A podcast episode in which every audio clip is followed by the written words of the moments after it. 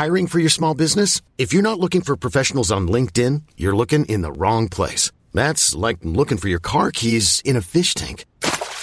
LinkedIn helps you hire professionals you can't find anywhere else, even those who aren't actively searching for a new job but might be open to the perfect role. In a given month, over 70% of LinkedIn users don't even visit other leading job sites. So start looking in the right place. With LinkedIn, you can hire professionals like a professional. Post your free job on linkedin.com slash achieve today. Selling a little or a lot? Shopify helps you do your thing however you cha-ching. Shopify is the global commerce platform that helps you sell at every stage of your business. From the launch your online shop stage to the first real life store stage, all the way to the did we just hit a million orders stage. Shopify is there to help you grow. Shopify helps you turn browsers into buyers with the internet's best converting checkout. 36% better on average compared to other leading commerce platforms because businesses that grow grow with Shopify. Get a $1 per month trial period at shopify.com/work. shopify.com/work. Hey Dave. Yeah, Randy. Since we founded Bombas, we've always said our socks, underwear and t-shirts are super soft. Any new ideas? Maybe sublimely soft or disgustingly cozy. Wait, what? I got it. Bombas absurdly comfortable essentials for yourself and for those facing homelessness. Because one purchased equals one donated. Wow, did we just write an ad? Yes. Bombas. Big comfort for everyone. Go to bombas.com slash ACAST and use code ACAST for 20% off your first purchase.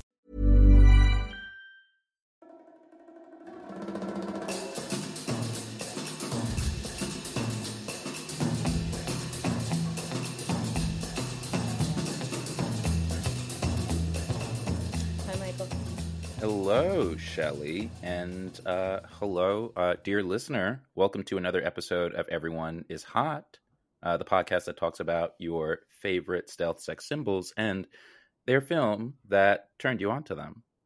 Mm, ah, stuff. Isn't exciting that nice? Stuff. Isn't that nice? well, we have a very cool guest this week. Very excited about it. We have film programmer, critic, and my personal favorite art film meme maker, Eric Allen Hatch. Hey, everybody. oh, kids. The children love him. The children love him. He's giving you memes, y'all. Oh. the best memes, all the Uncle Boonmee memes you could wish for. and Paul Blart Mall Cop. It's great stuff. Uh, so, Eric, yeah. we're very excited to have you on. Could you tell us who your crush is this week and what movie we're going to be talking about. Uh, the crush is Claudette Colbert, and mm. uh, the movie is The Palm Beach Story by Preston Sturges. I love it. Yeah, we're getting we're stretching the definition of a stealth sex symbol a little bit with this one because she is objectively incredibly beautiful.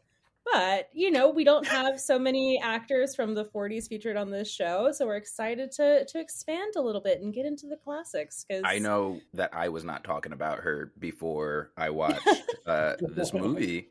And Oh, stop lying, Michael. You're always talking about Claudette Colbert. no, I'm not. And honestly, uh, if I was talking, oh, that's that's my home things. Um, if I talked about anyone, I mean, it would be Mary Astor, but that's neither here nor there. Um, so I'll put a pin in that. Prior, prior to seeing this, or uh, a- after the viewing experience, you're like about Mary Astor. As I was as I was watching it, I was yeah, like, okay. I was, I, I, I, lost my mind. Um, yeah, we realized we were both Team Mary. We're we're big fans.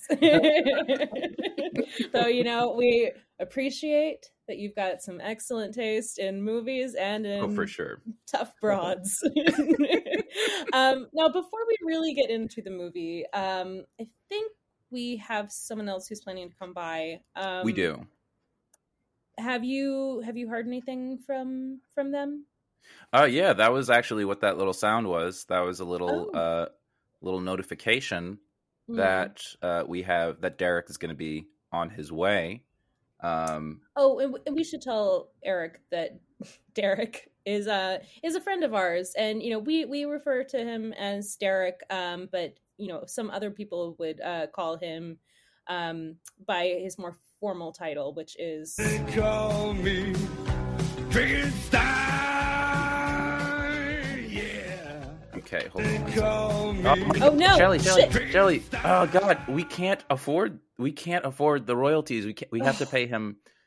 Uh, so I had such a good streak where I only played it one time. Uh, man, I'm, Yeah, I mean, disappointed in myself. it's I'm it's fine. Worried about my bank balance. It's mm-hmm. it's fine. It's just like we can't with inflation and everything going on. Like, you know, So Derek has definitely upped the price of of royalties for us using that song. So that's like that's three thousand dollars right there. And honestly, at this point, I mean, eh, listen, Eric, this guy has flaked on us more times than I can count. Like, actually, I don't know that he's ever actually showed up. So you think that he could like cut us a little break Yeah, with these royalties? Well, yeah, es- yeah, especially with all the money you got flowing his way. This is pretty inconsiderate. Yeah, I mean, Exactly. come on. No, this guy, this guy's a bit. I know I called him a friend, but he's honestly like a bit of an asshole. Like, Mm. I wouldn't. I mean, come on. uh, Michael has a lot more sympathy for Derek, but I consider him more of um like a frenemy. You know, Yeah. he's he's made our our lives difficult. But did he say anything? Did he say is he coming? When he's coming? No. Nothing. Um. Yeah, I'm just going on pure trust. You've Pure got trust, mail. baby. You've got Uh-oh. mail. Damn You've it. got mail. Ugh. you just got a bunch of emails. It sounds like. yeah, yeah, yeah. A bunch of AOL emails. Let me just go in. Clickety clack. Yeah. Password. My mom's favorite movie. Cocoon. 1980. All right. I'm in my email Great. and now. I will read it. Uh huh. Okay. Hello, hello, my beautiful podcast darlings. Aw. I was Hmm. keen to join you this week, but I found that my time in London has made me slightly depressed. It's Oh, simply too wet. Consequently, I am on a flight to sunny Florida. I'm so sorry to miss you yet again, but I'll send you pictures from Margaritaville. Please enjoy this tasty Flor- Floridian delight from my friends at Epicurious.com. Well, no wonder he's not giving us a fucking break on the royalties. He's spending so much fucking money traveling all over the place. Jeez Louise, he's hanging out with his friends at Epicurious.com, clicking and clacking and, you know, drinking drinks. I this guy is unbelievable. I mean, you make a commitment and then you at the last minute decide like you're too depressed, you got to go to Florida. You know what? I think I'm going to negotiate with him. I'm going to ask him for Hmm. those $3,000 back.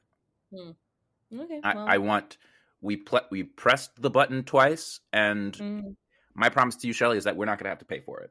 How about that?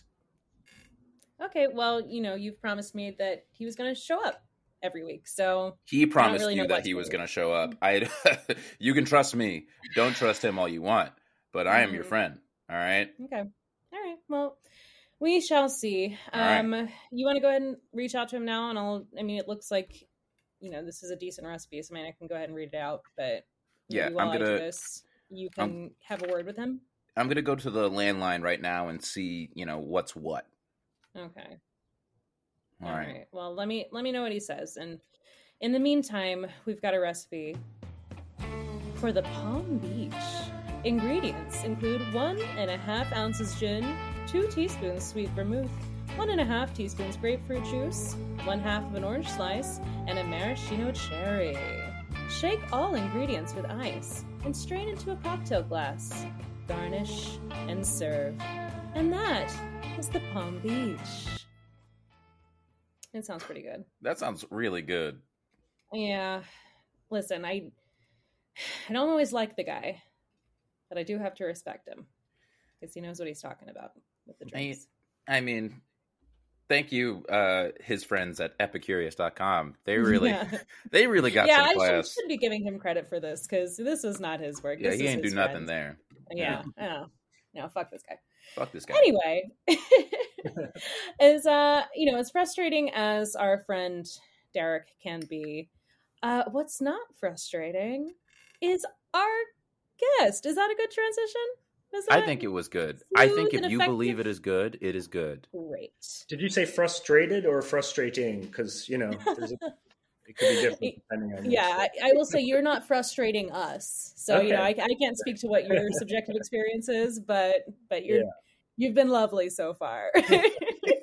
now, before we get into our main conversation, Michael, would you like to tell us what the Palm Beach story is about? Absolutely.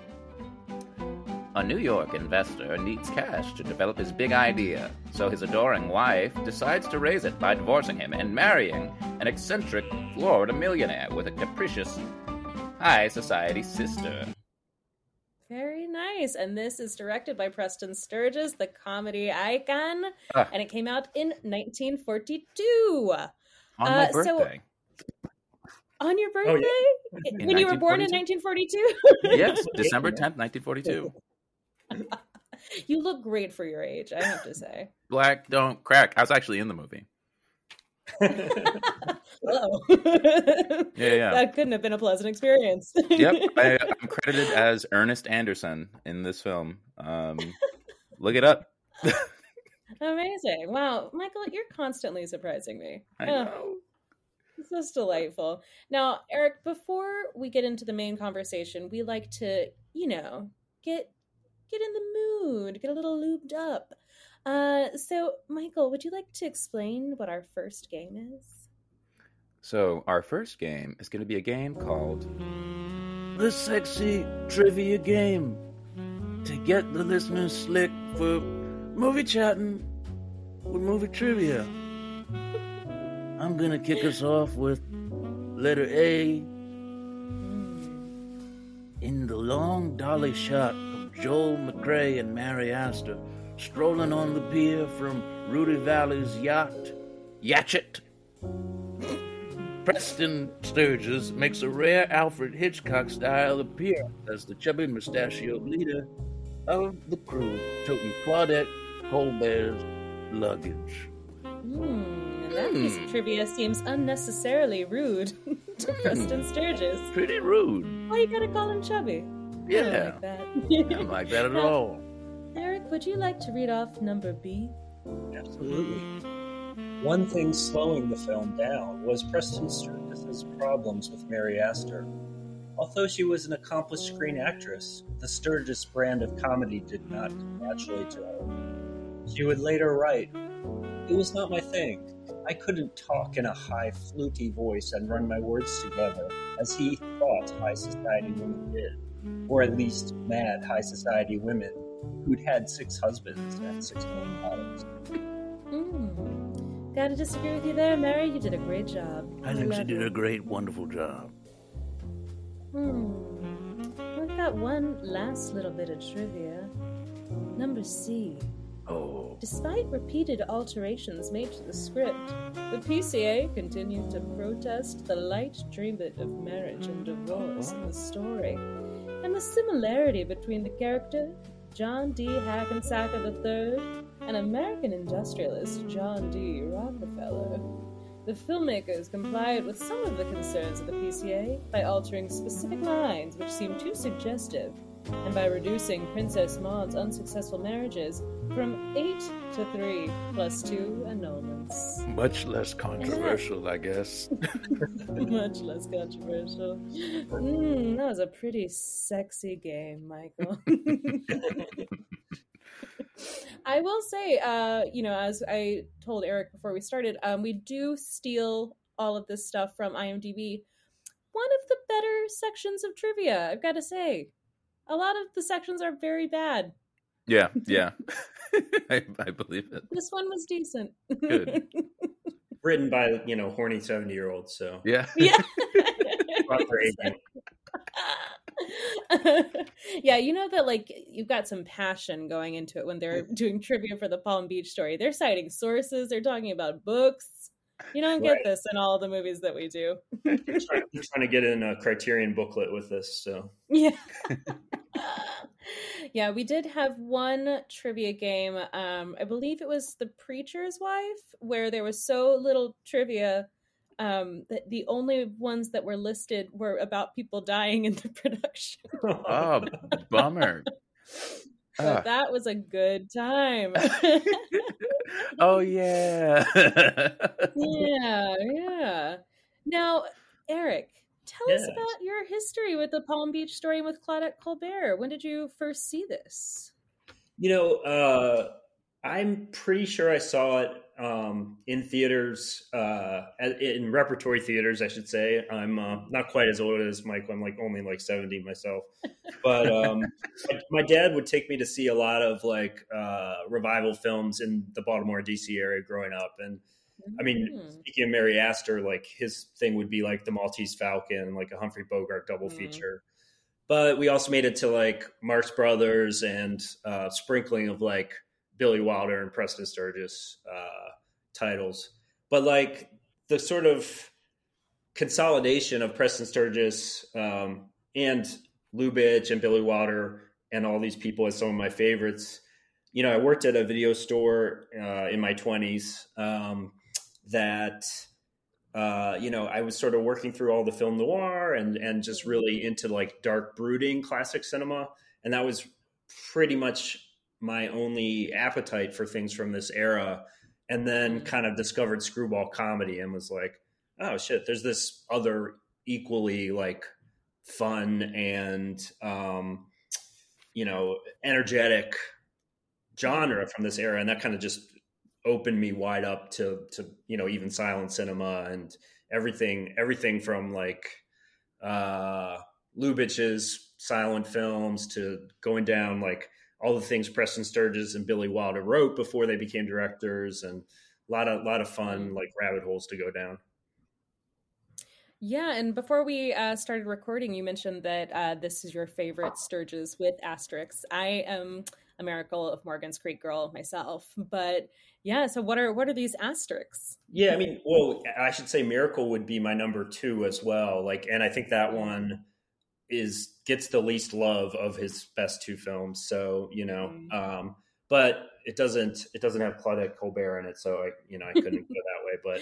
But um, yeah, the asterisks are just the offensive characters that add nothing to the plot. You know, um, the sort of sycophantic porter and also particularly the um the bartender you know that the, the scenes on the in and around the train are so funny otherwise but they're just pretty jarring and disappointing in in representation for sure.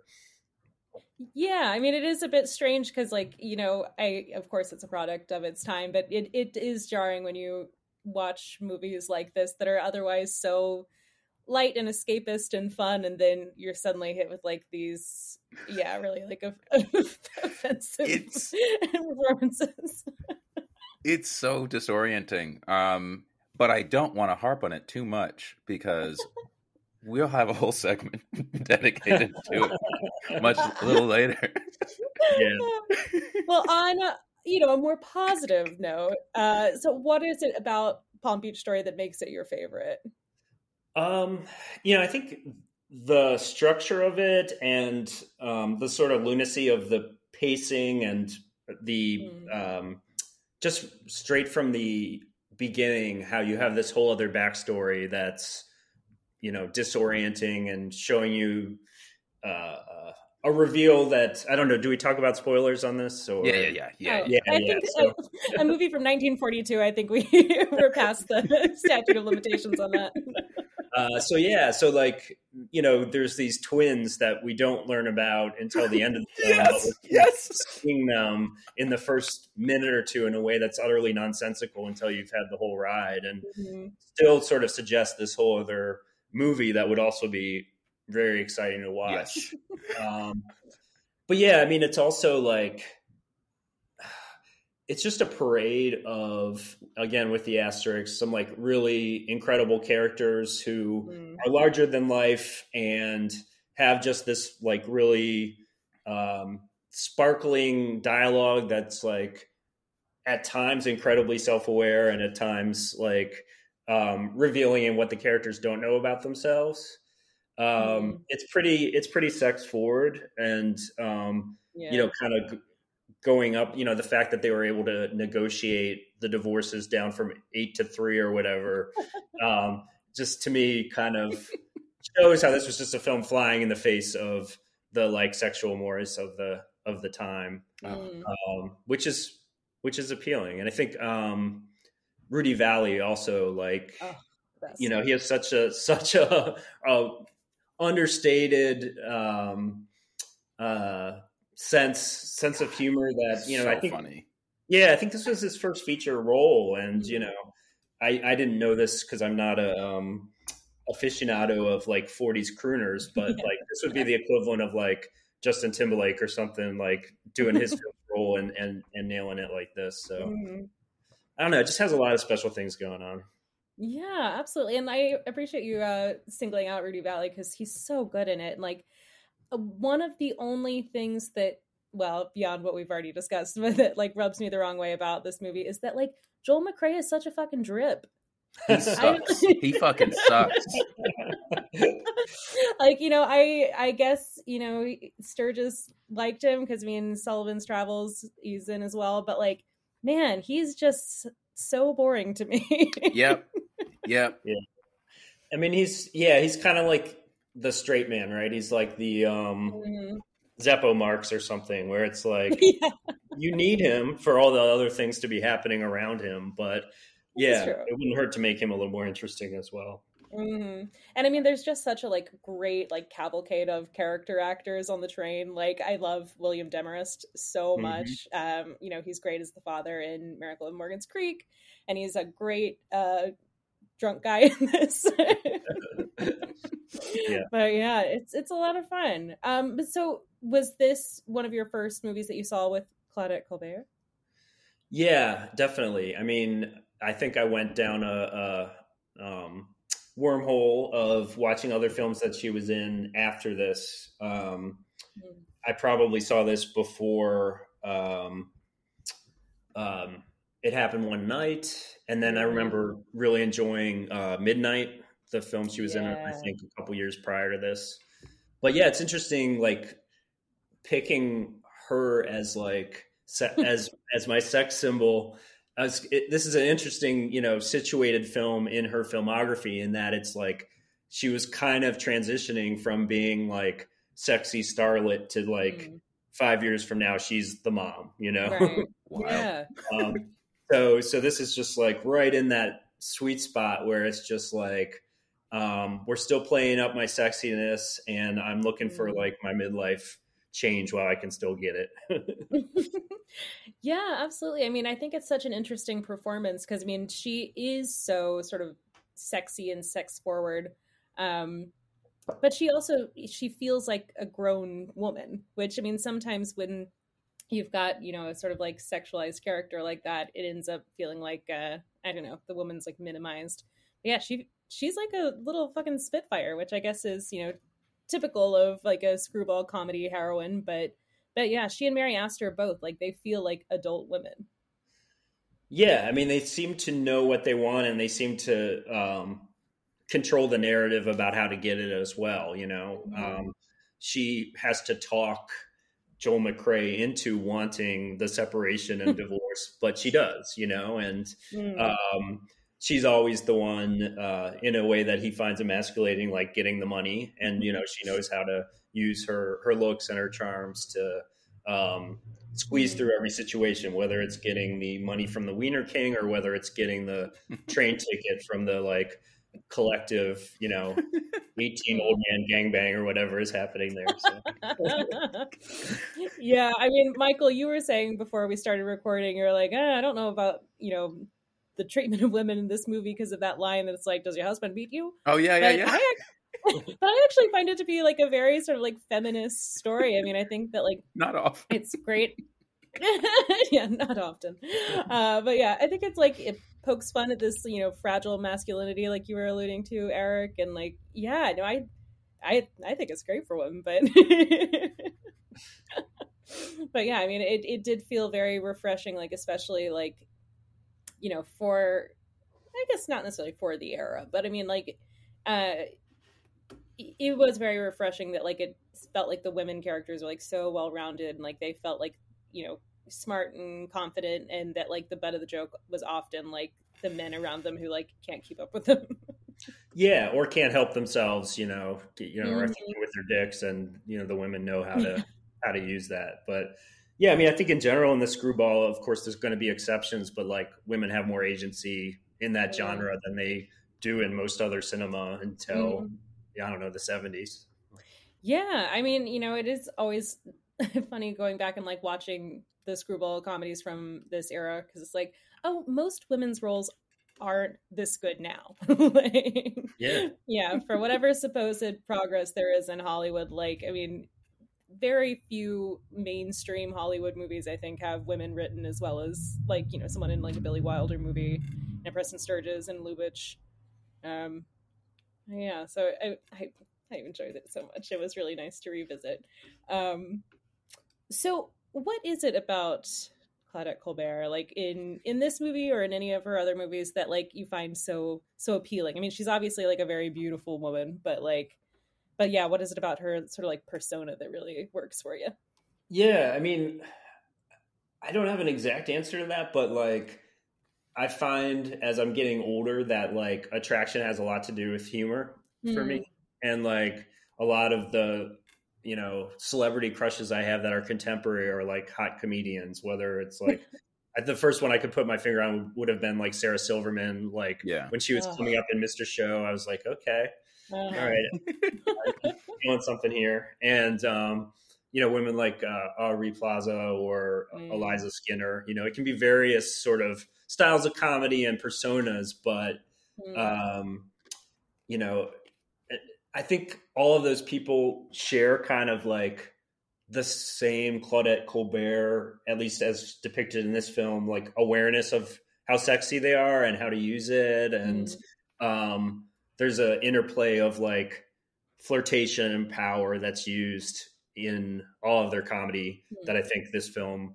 really has as well. So it's like, um, yeah, I feel like almost like Claudette Colbert's flirting with me, the audience member, on screen. You know, even as she's Yeah. like manipulating these men, she's like, "I've got this. You know, you want it. You know, enjoy these eighty-eight minutes with me." You know, but it's also yeah, like, Michael, I go oh, ahead. sorry, please. go ahead. Oh no, I think it's just you know fun for me uh, as I was. You know, I grew up in a house without television, and I'm like, as a result, What? like, Oh, Per- whoa. yeah, yeah. Whoa. I got a TV when I was when I was 16, um, and the first show that this will age me, but the first show that I would watched as it was coming out was Twin Peaks. Okay. So- Oh my great, god, Yeah, so what a so- great start! so Audrey Horne uh, Yeah. is sort of the template for Mm. me for what you know uh, Mm. women can be, but um, you know images of anything, but also you know women images of beautiful women have maybe like an uncommon power Mm. on me still because you know I was sort of hungry for images that most people had beamed into their house Mm. you know i'm as a kid you know i would have to like go to school and be like all right what happened on family ties what happened on night court you know and um then like by the end of the school day pretend oh yeah i saw that episode yeah it was great Oh, but no. um Amazing. all of which is to say that like when i would go to like um you know a, a, a marx brothers or humphrey bogart double feature as a kid it was like that was feeding me instead of you know the cosby show or whatever my friends were watching in Right. 1980s oh um my god, that's amazing. yeah. i forgot the original question but i feel i feel like i'm dancing around it maybe no, yeah, no, that's great. Yeah, I'm, yeah. Now I'm just imagining you as like a like ten year old going into school, and everyone else is talking about the sitcom they watched last night, and you're like, that Loretta Young, right? Oof. Yeah, I mean, literally, I had that.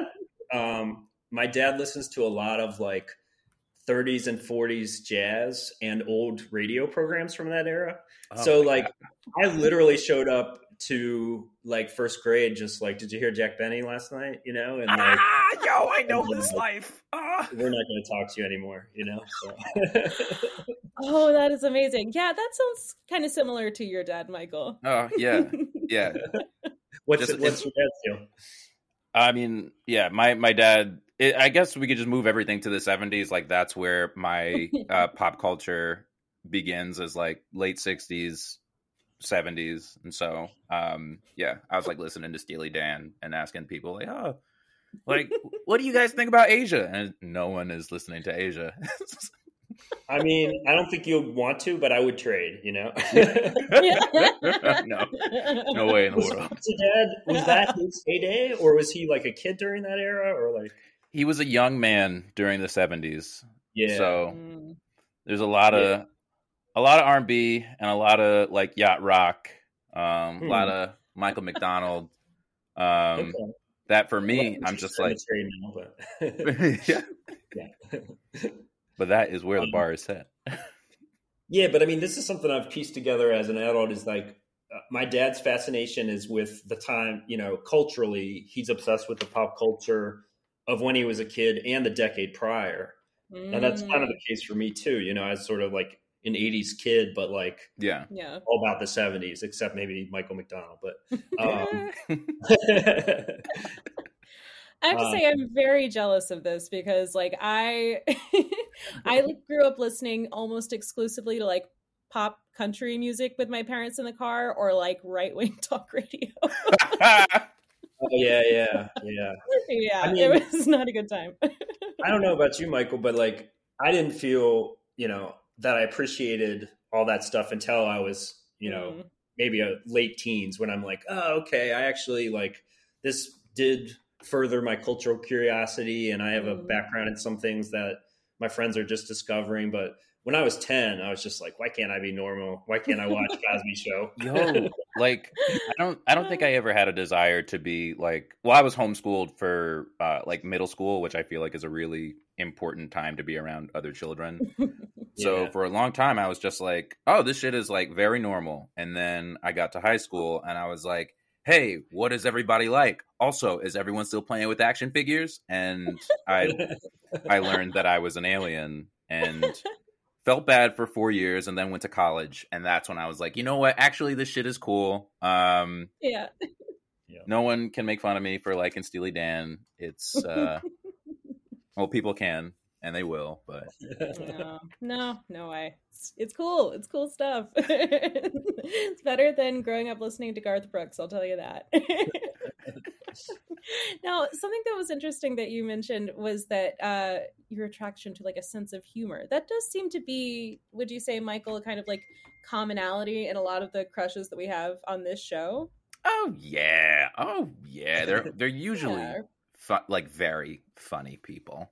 Hmm Yeah, and I think that like because of our sort of like specific focus of like underappreciated hot people, it does tend to be people that like lead with humor. I think that Yeah. they might not necessarily be like the matinee idol looking people, but they're usually they're usually the funny ones. Yeah, Yeah, I mean- I say that we just released an episode about Isabelle Huppert. not exactly a comedy queen, but, but I had some laughs during the piano teacher. I thought it was fun. It's fun family film. moments. Yeah, Is that the one? Is that the the film that was discussed? Oh yeah. Ah, yeah. Okay. Well, It was a there's bold interesting choice. sexuality in that one. Yeah. Yeah. Yeah, it was a, a one of our more like Freudian episodes. Yeah. getting into that conversation.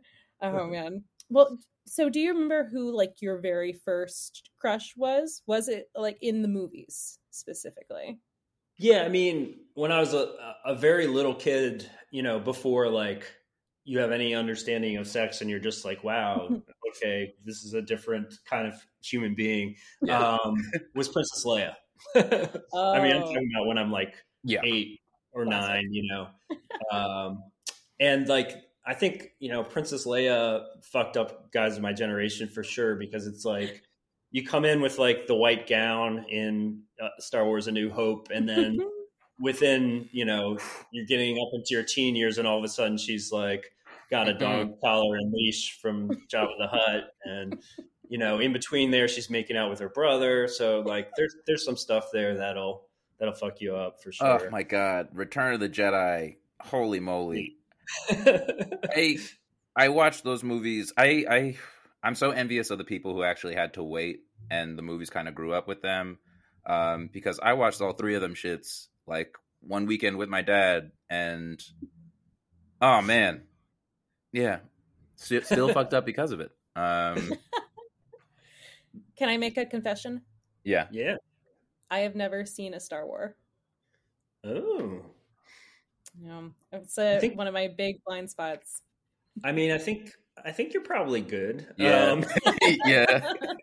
the age at which you're gonna like form any special association with it is, you know, behind you. I think. It's past. Yeah, I think yeah, I lost the moment, but you know, I still enjoy a, a Baby Yoda GIF. So you know, I feel like I got Yeah. it.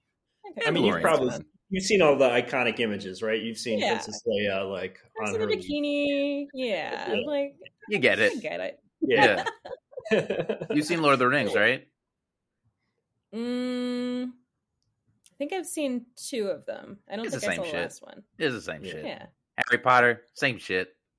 Mm, yeah, so many of these that I feel like are the sort of like childhood touchstones. I just I just missed because I went straight from only watching like Forrest Gump and Dumb and Dumber with my parents to Hell becoming like a huge snob immediately and being like I only watch Bergman movies. So like I missed my window for like some of the classic like teen childhood movies.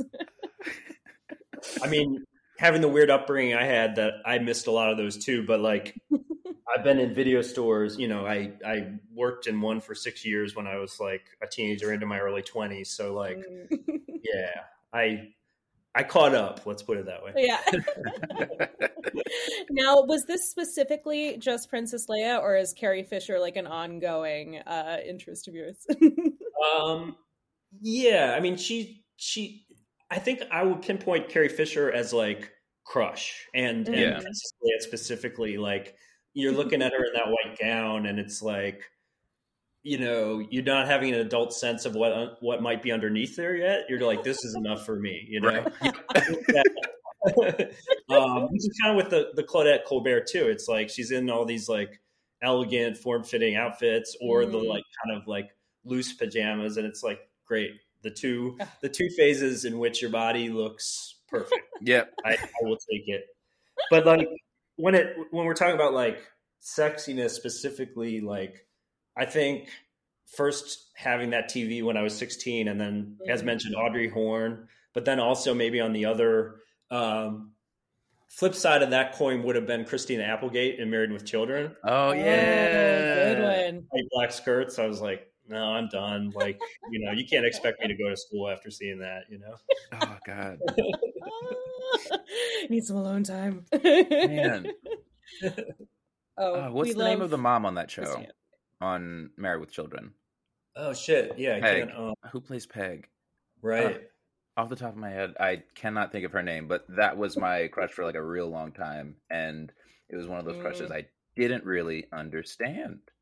Um, Until you saw the piano teacher, and then yeah, yeah, yeah, yeah, Like, yeah, yeah. ah. Katey Sagal. Katey Sagal. okay, yeah, God. Oh yeah. yeah. Uh, she's Mm. one. She's uh, forever hot. Uh, Good era of like hot sitcom ladies. I mean, like Fran Drescher. There was some Fran Drescher is dumb. skirts, dumb hot. sweaters. Uh, Oh, it was a good time. Now, something that we like to do is pick movies that we would pair with this film. Hmm. So, Michael, what was your thinking on this? you know what? I I thought about a lot of movies. I thought, um, so I'll I'll mention two that I'm not going to talk about. Um, so Boomerang. I thought about Boomerang because it has a kind of screwball comedy uh, quality to it.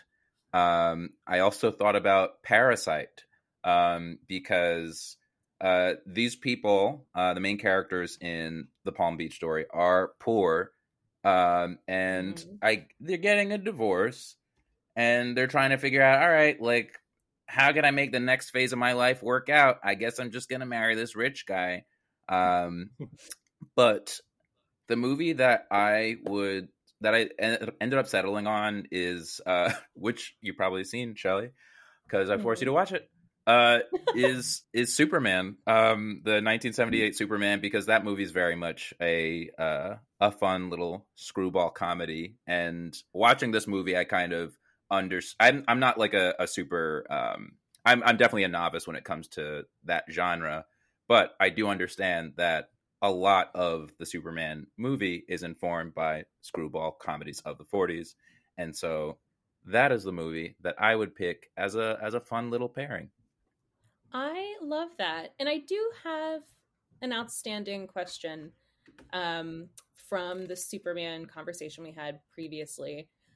So there's that scene where she's like standing behind a pole or something and he Yep. says he can't see her underwear. Yep. so does yep. he just like see her titties like the Yeah, entire he's- time he's- they're around each other? He he can. I mean, he can turn it on and off. But he was he was checking Oh. her. He was checking her out. Like he he definitely knows what's going on under there. That is probably one of the sexiest fucking scenes uh, Great scene. that I can remember. Because it's like, oh, Superman, you're a little pervert. You're a bit of a pervert. And she's yeah. like, she's like, all He's right, like fine, whatever. You know?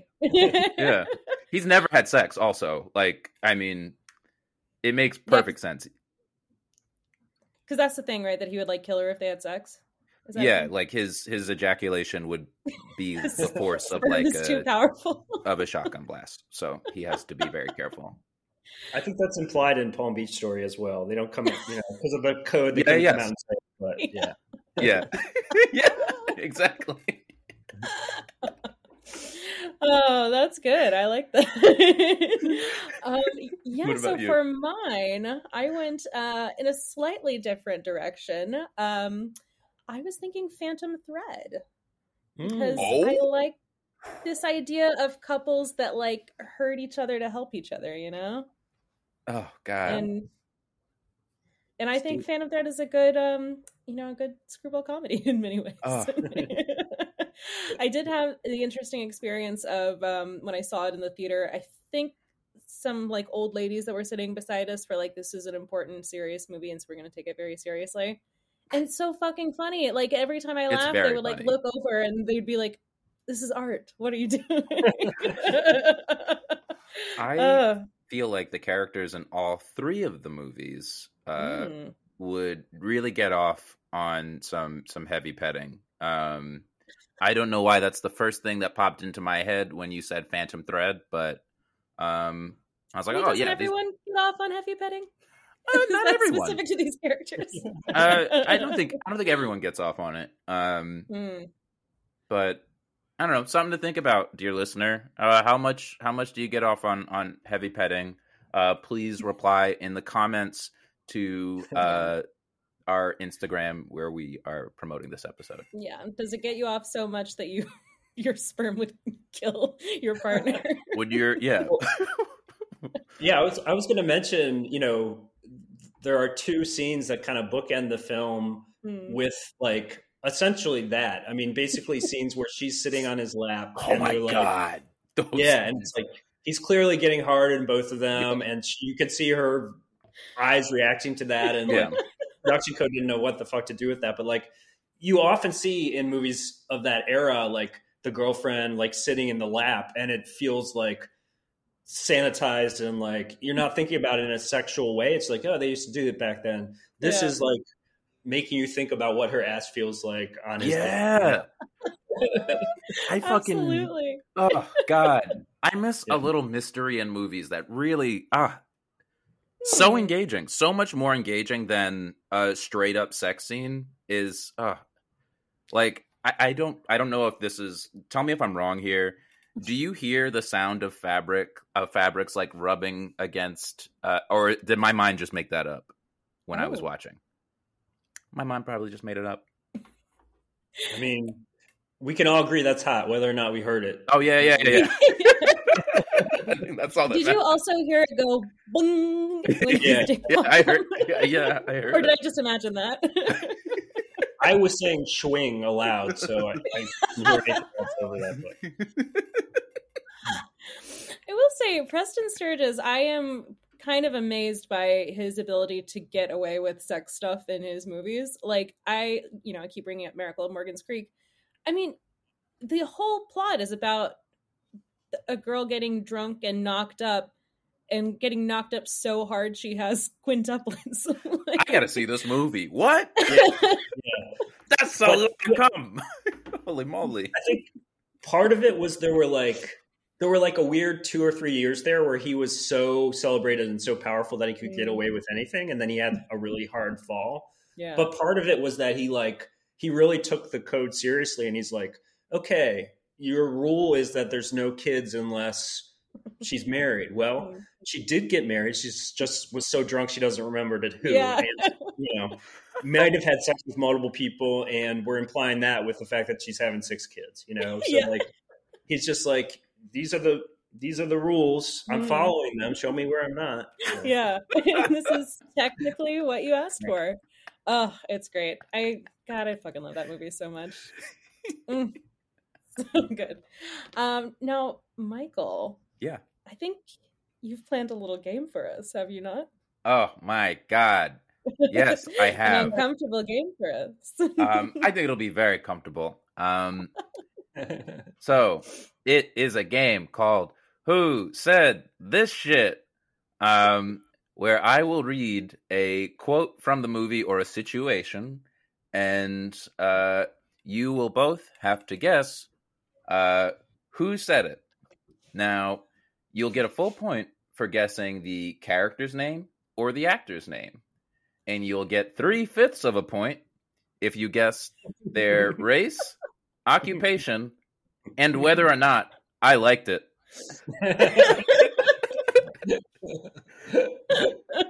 So, what is the name, race, and occupation of the person who delivered this line? Mm. Ahem. This delightful character cowers, waving a white flag with a bucket on his head, and tosses crackers in the air as old white men shoot their guns on the train. He has lines such as "Yassa, yassa," and "Oz wouldn't know. Uh, I wouldn't. Oz wouldn't do that if I was you, gentlemen's." The conductor's apt to get a little irritated. Who said this shit? uh It's definitely Claudette Colbert, but I can't remember the character's name. I think it's George. Ding, ding! Oh God, impressive you get a point. impressive Fred Snowflake Toones as George, the bartender. Oh, Snowflake. full point. wow Oh, full point oh for my Eric. God. I really wasn't expecting anybody to get any I point. know. No, I was after rewatching it. I actually looked to see if um how that was credited, right? Yeah. and I think IMDb doesn't give the character's name Yeah. in the film. Um, but then, like in the in IMDb, I think they just say like trained bartender or something Yeah. like that. Oh Mhm. well, But they they do call him George several times. You might take this whole game then. I, yeah, that might be I, all, might be all I had, but we shall see. Oof. Question number two. This hilarious grown man is berated like a child by a white woman for being unable to locate her clothes and possessions. At one point in history, this was entertainment. Their exchange is as follows No, ma'am. What do you mean my clothes aren't here? They're in, they're in stateroom B in the private car behind the diner. The club car with my ticket, my handbag, my lipstick, and everything. No, ma'am. No, ma'am, you just didn't look. Oh, yes, ma'am, I looked, but I didn't see it there because it wasn't there. That's why I didn't see it. I suppose it just blew up. No, ma'am, we set it out. You set it out. Yes, ma'am. The conductor kind of got riled up with them, so he just let it out on a siding in Rockham Hamlet to, for them to cool off. It's a pretty little city. And then the woman tells a passing black waiter to shut up as he requests orders. Anyway, uh, who said no, ma'am? Who said all that shit? uh, and you have a character name. There's a I- possibility. I have a- for I have a character name. Okay. Um, I have to go with three fifths, unless Shelley can. I think this one's yours. Yours Yeah. to take. I mean, Pullman Porter, um, ethnicity black, and whether you enjoyed it, I would say hell no. All right. Uh, I'll give you one fifth of a point because I didn't like it. Um, but this is a trick question. Uh, Oh. the, the character's name and their race and occupation are one answer together. Uh, this is Ch- uh, Charles R. Moore as Colored Porter. That might be his name. That might be his name. And I didn't give you a point for black because he's listed in according to the movie as as uh, this term that we no longer Wow. use. Uh, Mm. but uh, I will give you one fifth of a point. Uh, so 1.2 points. yeah, yeah, Okay. not bad. Yeah. Doing We well. have- Doing well. Two more questions. This lovely character appears on the screen for two seconds and has lines such as, I could offer you my earrings. Who said Oh. that shit? Mm, You gonna take this, Sean? um, I'm gonna say maid. She calls Ding me- ding! Ding ding! One point for Shelley. Lillian Randolph as Maid on Train. Ah, oh, maid on train. Ah. I'll give you the point. I'll give you the point. Thank you. Thank you. Oh, also, no. Okay. All right. um, All I. Actually, also would Why say, am I trying to win this game, by the way? yeah, I if we win, we still lose. Really, I think anyone wins. no one wins in this game. All right. This last point is for the is for the game. Whoever gets it wins. Holy shit! This character's first line is "Yes, ma'am," and his last line is "Prairie oysters is a la carte." Hmm. Who says this line? I'm I'm gonna throw out waiter. What kind of waiter waiter is he? Train waiter. I'm so sorry, Shelly. Your answer Oh no! is incorrect. The correct answer is diner waiter. Oh. Okay. Um, so, uh, What if you I- like threw us a curveball at the end of this and the answer was yes, I did like this. I thought it was hilarious. you know, I felt like I felt like he was the actor was able to preserve as much. Like I still feel like he had high status, and that's really just because I was I was really I was really trying to see like who has the highest status out of all these characters.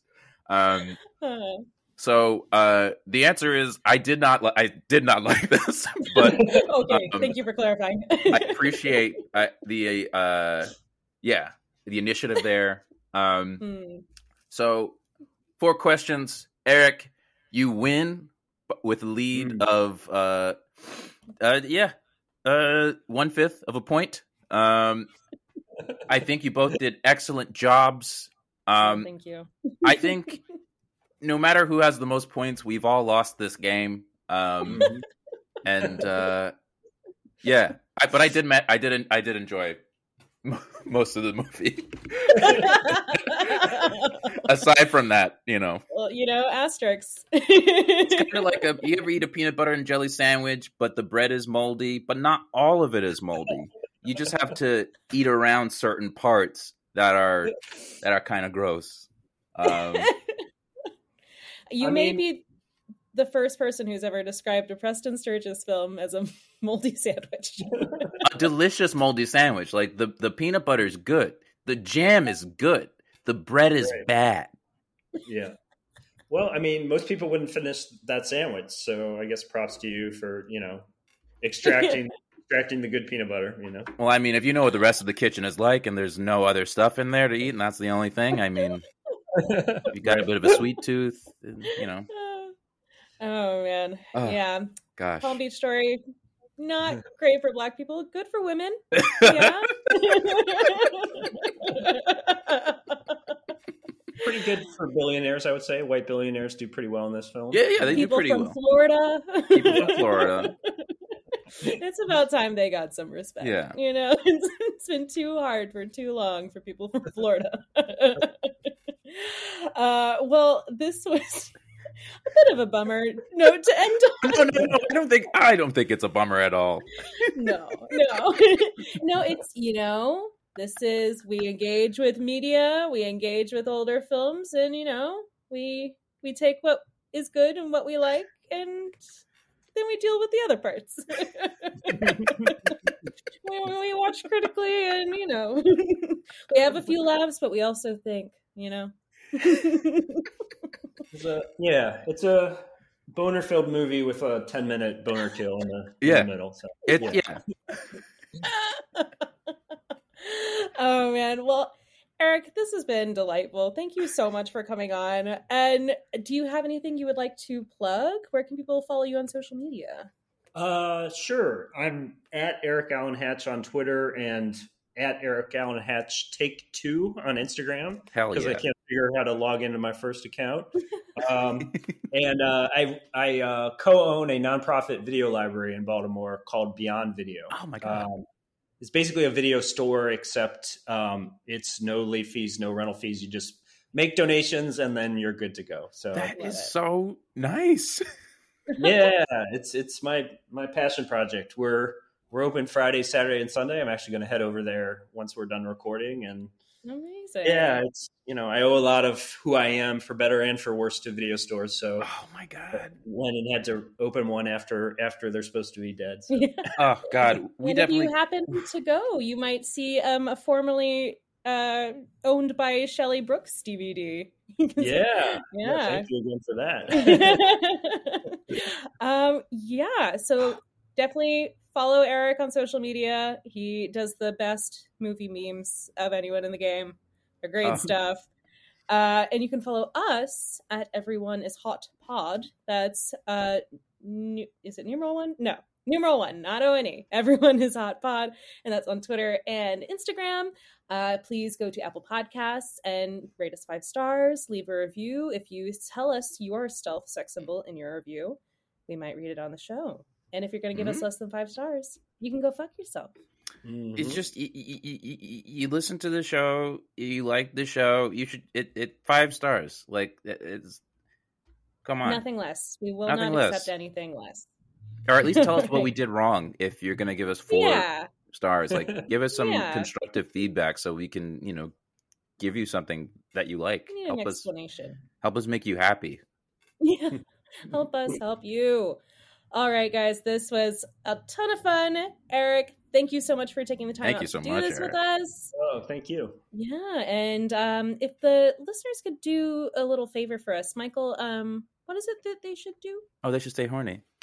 Oh yeah, stay horny.